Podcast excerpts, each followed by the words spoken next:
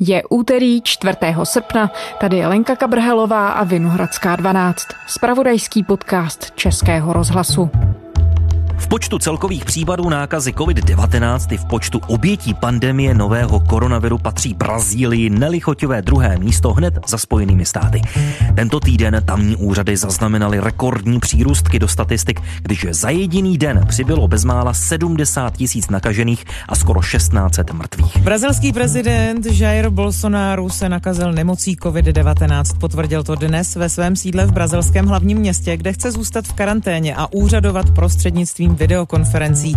Bolsonaro dosud nákazu koronavirem opakovaně zlehčoval. Não precisaria me preocupar. Nada sentiria ou seria, quando muito, acometido de uma gripezinha. Dnešním dílem vás provede Pavel Vondra. S výjimkou Spojených států nikde nenapáchal COVID-19 takové lidské škody jako v Brazílii. Počet nakažených se tam blíží 3 milionům a těch, kdo nemoci podlehli, už je skoro 100 tisíc. Podle kritiků na tom část viny nese i prezident Jair Bolsonaro, který nákazu dlouho zlehčoval a úsilí o přijetí karanténních opatření spíše odporoval, než podporoval. Čemu to lze přičítat? Má to politické nebo i jiné důvody? Mohou Brazilci boj s epidemí přesto zvládnout? A jak se na největší a nejlidnatější zemi Jižní Ameriky dosavadní rok a půl dlouhé vládnutí jednoho z nejexcentričtějších státníků planety stačilo projevit? František Kalenda, publicista a odborník na Latinskou Ameriku. Dobrý den. Dobrý den. Františku, kdy vám osobně došlo, že to v Brazílii může s epidemí koronaviru nabrat takový negativní vývoj, jakého jsme teď svědky? Asi ve chvíli, kdy jsem viděl, jak jste už naznačil, že prezident Bolsonaro velmi silně zlehčuje celou tu otázku a celý problém s koronavirem, ve chvíli, kdy už Itálie nebo Španělsko byly uprostřed toho strašlivého průběhu epidemie, tak Bolsonaro v podstatě dával najevo, že Brazílie se to zřejmě nedotkne a že to stejně je jenom taková rýmička, není to žádný zásadní problém. A potom ve chvíli, kdy vlastně fakticky začal házet klacky pod nohy vlastnímu ministrovi zdravotnictví, svojí vlastní vládě a potom i guvernérům, což bylo něco, co jsem popravdě řečeno ani neočekával, protože původně Bolsonaro měl velmi dobře kvalifikovaného a odborně i politicky všeobecně přijímaného na levici na pravici ministra zdravotnictví, od kterého se očekávalo, že tu krizi bude zvládat profesionálně. A Bolsonaro se ho postupně dokonce zbavil a už nějakou dobu předtím ho veřejně kritizoval a Vlastně jsem nečekal, že to dojde až takhle daleko, co se týče jeho odporu vůči jakýmkoliv opatřením. No jak říkáte, on vlastně to nebezpečí bagatelizoval i těmi výrazy jako rýmečka nebo chřipečka, gripezíňa, pokud se nepletu, to nazýval. Máte pro tohle nějaké vysvětlení? Dá se to jednoduše připsat, řekněme, na vrub jeho mačismu, nebo je zatím něco hlubšího? Ten mačismus asi hraje roli. On si Bolsonaro vlastně od počátku minimálně té prezidentské kampaně už hodně dlouho v politice buduje takový image tvrdáka, image člověka, který se ničeho nebojí a tím pádem se přece nebojí nějaké nemoci a tak dále, vzhledem k té své vojenské minulosti a tak podobně ale myslím si, že tam velký vliv hraje to, komu Bolsonaro naslouchá. Ono těch lidí není příliš a nejsou moc známí a vlastně to nejsou ani politici, ale jsou to někteří youtubeři paradoxně, jsou to lidi jako samozvaný filozof a slavný šiřitel nesmyslných a nepotvrzených informací, který se jmenuje Olavo G. Carvalho, který je takovým guruem a bývá považován za jednoho z lidí, kteří vytvořili tu současnou bolsonárovskou ideologii. De mortes, né? desse, dessa suposta epidemia não aumentou em nenhum único caso o número habitual de mortes por gripe no mundo. A tito lidé od počátku šířili různé teorie, buď to, že se jedná o hoax, že se jedná o nějaký nesmysl, nebo že se jedná o konspiraci, která je šířená umyslně mezinárodními nebo nadnárodními organizacemi a novináři ke zneuctění a ke kritice, k útokům na prezidenty, jako je Bolsonaro a Trump. A těmhle lidem Bolsonaro naslouchá a vlastně jenom opakoval to, co říkali oni. Takže myslím si, že tohle je vliv, o kterém se příliš nemluví a který je často potřeba vidět za různými zdánlivě nelogickými nebo podivnými rozhodnutími. Now he's downplayed the risks of coronavirus for months, but today the Brazilian president Jair Bolsonaro announced he had tested positive for the disease. The 65 year old far right leader told reporters outside his residence there was no reason for fear. Bolsonaro nakonec to onemocnění ale sám prodělal. Teď už je tedy oficiálně zase COVID negativní. Ale myslíte, že to může nakonec změnit jeho uvažování, nebo se naopak vlastně jenom utvrdí v tom svém postoji vzhledem k tomu, že asi netrpěl nějakými těžkými příznaky? No právě, třeba Boris Johnson skončil na jednotce intenzivní péče a evidentně to ten jeho přístup velmi výrazně poznamenalo, ale Bolsonaro si užil asi relativně bezpříznakové onemocnění, stejně jako v tuto chvíli prožívá jeho manželka a spíš to ještě posílí to jeho přesvědčení. Navíc se ukazuje, že lidi jako Bolsonaro se nedokážou změnit a nedokážou ten svůj přístup změnit. Zaprvé asi jedna věc je, že jsou to lidé, kteří se nedokážou omluvit a nedokážou přiznat, že někde udělali chybu, protože by to bylo považováno za slabost v jejich vlastních očích. A pak jsou to lidé, kteří nedokážou nikam posunout ani to, že se třeba podívají na ty průzkumy nebo že se podívají na to, jak je celý svět kritizuje kritizuje nebo celý svět se jim posmívá a stejně pokračují v tom, co je může třeba potenciálně i politicky zničit. Bez chování Donalda Trumpa ve chvíli, kdy je v tak špatné situaci v průzkumech a stejně pokračuje vlastně v té samé politice, kterou měl od začátku. Takže to vlastně z toho, co říkáte, může mít možná i psychologické víc než politické vysvětlení, že to není vlastně nějaký politický kalkul, ale ti lidé jsou v zajetí nějakých svých osobnostních rysů a nedokáží je změnit, i když se dá jednoduše spočítat, že na to třeba politicky mohou doplatit. Ano, myslím, že u Bolsonara tohle platí hodně. On a vlastně celá jeho velmi politicky angažovaná rodina vystupují neskutečně instinktivně a tak jako impulzivně i se stačí podívat na to, co zase podobně jako Donald Trump publikují na sociálních sítích, co je velmi často může poškodit a poškozuje a snižuje jim to popularitu, ale oni to nedokážou změnit, i když je k tomu třeba jejich spojenci nebo bývalí spojenci, kteří jsou zkušenějšími nebo schopnějšími politiky vyzývají. Supremo Supremo que decidiu que estados e municípios podem decretar No příklad třeba v tom, že Bolsonaro každou chvíli útočí společně se svou rodinou na brazilský nejvyšší soud, což je věc, která evidentně zneklidňuje Brazilce, dokonce paradoxně v Brazílii teď v posledních několika měsících stoupla rekordně podpora demokracie a demokratického uspořádání. Podobně Bolsonaro neustále obdivně komentuje diktaturu jak brazilskou, bývalou vojenskou diktaturu, nebo vlády vojenských chund v různých okolních zemích v Jižní Americe. A zveme k poslechu rozhlasových novin. Úvodem přehled nejdůležitějších zpráv. Brazilská vláda zastavila činnost parlamentu a dala prezidentovi Costa Silvovi mimořádné plné moci.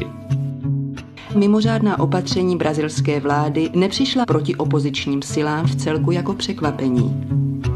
Jsou jednou z dalších kulminačních bodů hluboké vnitropolitické krize v zemi, která se navenek projevuje v konfliktu mezi skupinou ultrapravicových důstojníků a opozicí reprezentovanou zejména studentstvem a představiteli liberárních proudů v katolickém kléru.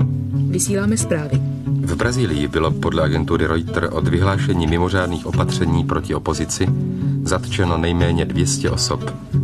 Podle nepotvrzených zpráv dochází v zemi k dalšímu zatýkání a k útěku představitelů opozice do sousedních států. Široká veřejnost prý zatím na tyto události ve své zemi nereaguje. Explozie výbušných bomb na rozličných místech vniesli za posledních několik hodin nový prvok do napjaté situace v Brazílii. Výbuchy na uliciach Rio de Janeiro a São Paula boli prvou konkrétnou akciou opozičných síl od polovice decembra minulého roku, keď armáda strhla na seba takmer absolútnu moc v najväčšej krajine Latinskej Ameriky. Také si pochvaloval mučení politických vězňů a další podobné věci a evidentně se toho nedokáže zbavit, i když ho to třeba poškozuje jak u brazilských voličů, to se dá doložit průzkumy, tak ho to poškozuje samozřejmě na mezinárodní scéně při návštěvách některých jeho amerických zemí. Bylo jasně naznačováno ze strany místních vlád, že by se prosím neměl vyjadřovat k minulosti v těchto zemích a neměl by se tedy vyjadřovat k vojenské diktatuře, která tam panovala a on se stejně nedokáže říct. On je tedy v úřadu zhruba rok a půl a tohle je nepochybně největší krize, které čelil. Ostatně to asi můžeme prohlásit bezpečně o kterémkoliv úřadujícím státníkovi světa. Pojďme si ale tedy připomenout Bolsonárovu dráhu před nástupem do úřadu prezidenta, kde se vzal co dělal před říjnem 2018, kdy vyhrál prezidentské volby. Jak už jsme naznačili, tak Bolsonaro velmi rád zdůrazňuje tu svoji vojenskou kariéru, takže v prvních několika letech svého dospělého života byl parašutistou, byl tedy vojákem, stal se kapitánem, ale řekl bych, že do značné míry je to marketingový tah a vlastně Bolsonaro téměř celý svůj život byl v politice.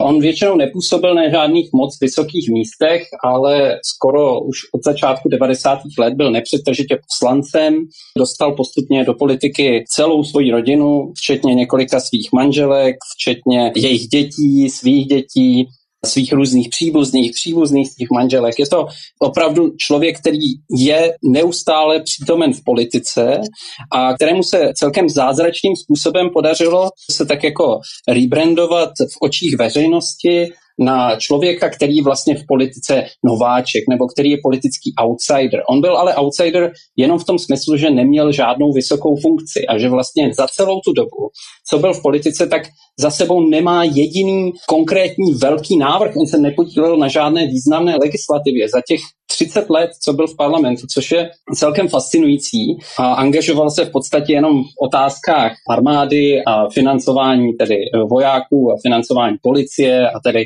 se proslavil mnoha různými kontroverzními výroky právě o vojenské diktatuře, rasistickými výroky, negativními výroky na adresu indiánů a všech možných menšin, na které si dokážete vzpomenout. Takže byl takový provokatér, který byl v politice zřejmě kvůli penězům, kvůli biznesu ale potom se mu v těch volbách před dvěma lety už skoro podařilo ze sebe tedy udělat politického outsidera, což je asi jako kdyby Marek Benda v tuhle chvíli najednou přišel a začal dělat kampaň s heslem, že je v politice nováček. Prostě to nedává smysl, ale podařilo se mu to těm voličům tímhle způsobem prezentovat. V politice strávil tedy vlastně dvojnásobek toho, dejme tomu, co v armádě, včetně té vojenské akademie. Na druhou stranu On ji vystudoval, tu vojenskou akademii, a následně sloužil i v armádě ještě v době té vojenské diktatury v Brazílii. To není z pohledu, řekněme, běžného brazilského voliče handicap, nebo už se dnes pohled na to období změnil? To, že sloužil v armádě v tuhle dobu, zvlášť na relativně nízké pozici, by asi nebyl handicap v podstatě pro nikoho. Handicapem u značné části voličů, řekněme minimálně u poloviny voličů, je podle všech možných průzkumů jistě to, že tu diktaturu neustále oslavuje a že oni mluví s takovou nostalgií a s tím, že by se těmto časům mělo vrátit. estou aqui porque acredito em vocês! Brazilský prezident Jair Bolsonaro demonstroval proti rozsáhlým opatřením na zastavení nového koronaviru. V brazilském hlavním městě se přidal ke stovkám stoupenců, kteří požadovali intervenci armády a návrat vojenské diktatury.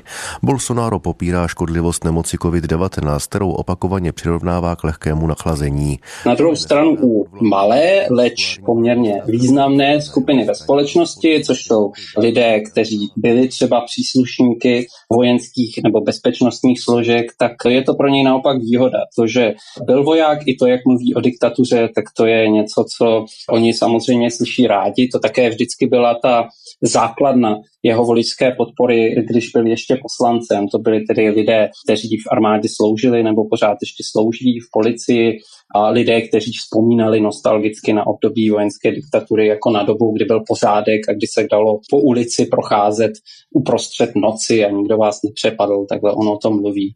A on samozřejmě tu svoji vojenskou minulost využívá k tomu, aby se právě prezentoval jako ten tvrdý muž, ten, který zatočí se zločinem a který zavede pořádek, což se mu tedy zrovna příliš nepodařilo ani na politické scéně, ani nikde jinde.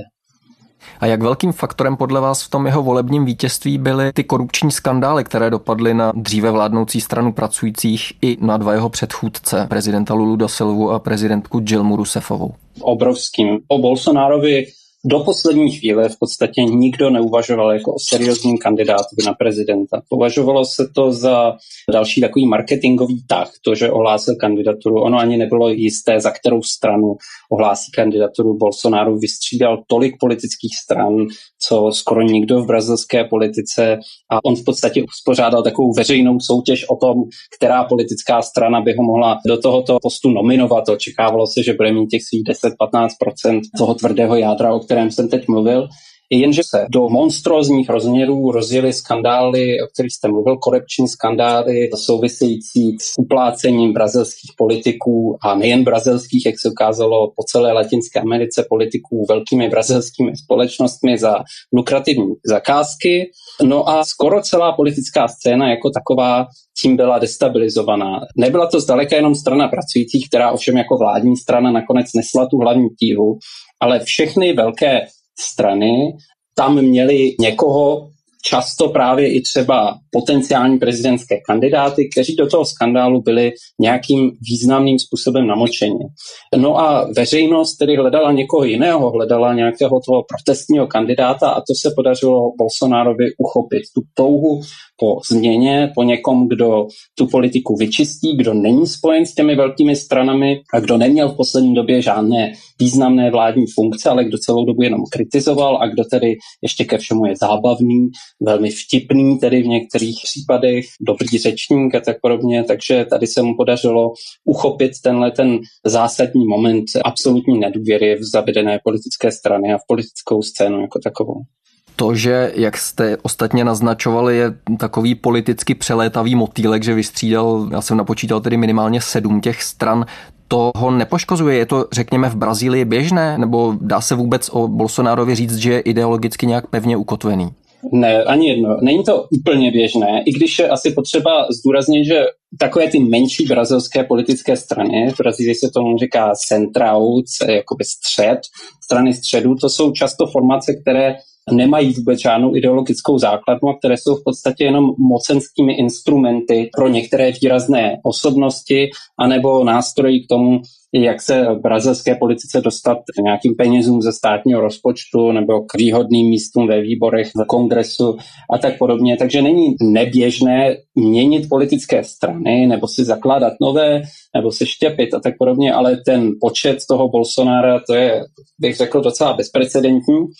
Ku podivu to nepoškozuje. On se vždycky prezentoval jako solitér. On prostě je typ člověka, který nedokáže být součástí nějaké jasné struktury, nedokáže být tedy solidární s nějakou stranou. On se tedy nechal najímat jako to jméno těmi různými stranami v podstatě bez ohledu na to, jaké měly ideologie. Jeho ideologie je populismus v tuhle chvíli, což asi není ideologie, spíš nástroj, prostředek k tomu, jak získat moc.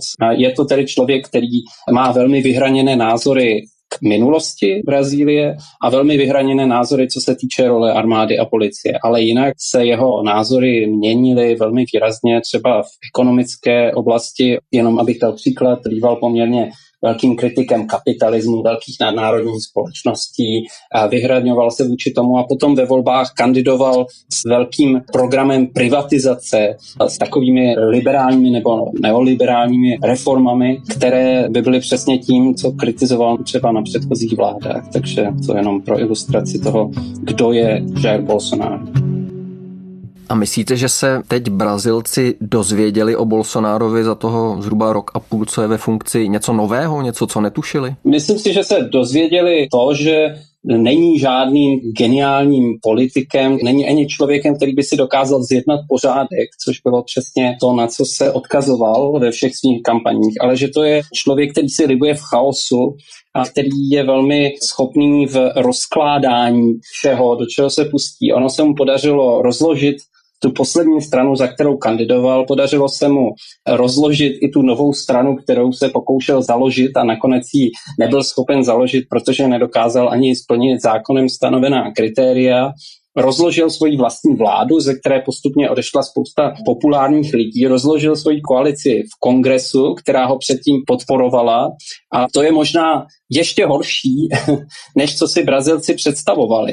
A druhá věc, která je zajímavá, je, že tedy Bolsonaro se ukazuje, že byl zřejmě, anebo jeho rodina minimálně je ve spojení s milicemi z Rio de Janeiro, to je něco, o čem se taky úplně nevědělo. To si myslím, že je poměrně zásadní informace, která by ho mohla poškodit. Ale je to pořád ten samý clown, jak se mu přestívalo předtím v politice, akorát, že teď to dělá na mnohem vyšší úrovni s mnohem větší mocí a jenom to podotknout, že v Brazílii prezident má téměř pravomoci srovnatelné s prezidentem Spojených států. Je to přece jenom prezidentský režim a tím pádem, když je tam člověk, který se nedokáže shodnout ani se členy vlastní vlády, jehož synové opakovaně útočí na jeho vlastního viceprezidenta a obvinují ho ze zrady, tak to je potom pro jakékoliv praktické vládnutí docela tragédie.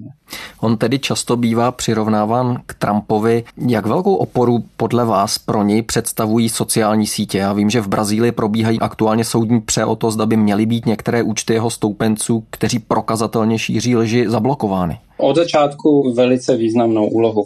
Jeden z takových aspektů té kampaně poslední bylo šíření fake news proti hlavnímu protikandidátovi Jaira Bolsonara přes WhatsApp, což je neskutečně populární síť v Brazílii. To má opravdu každá, a teď nějak nepřeháním, každá babička v každé nejzdálenější vesnici je součástí nějaké skupiny na WhatsAppu, takže to je jedna věc, kterou se velice podařilo využít jeho příznivcům, nebo tedy alespoň odpůrcům jeho konkurenta. A Bolsonaro sám je v tomto smyslu neskutečně podobný Trumpovi, protože on využívá Twitter na 100%. Má tam velké množství příznivců, využívá ho k takovým přesně provokativním, jednoduchým prohlášením. Podobně velmi zdatně využívá i další sociální sítě.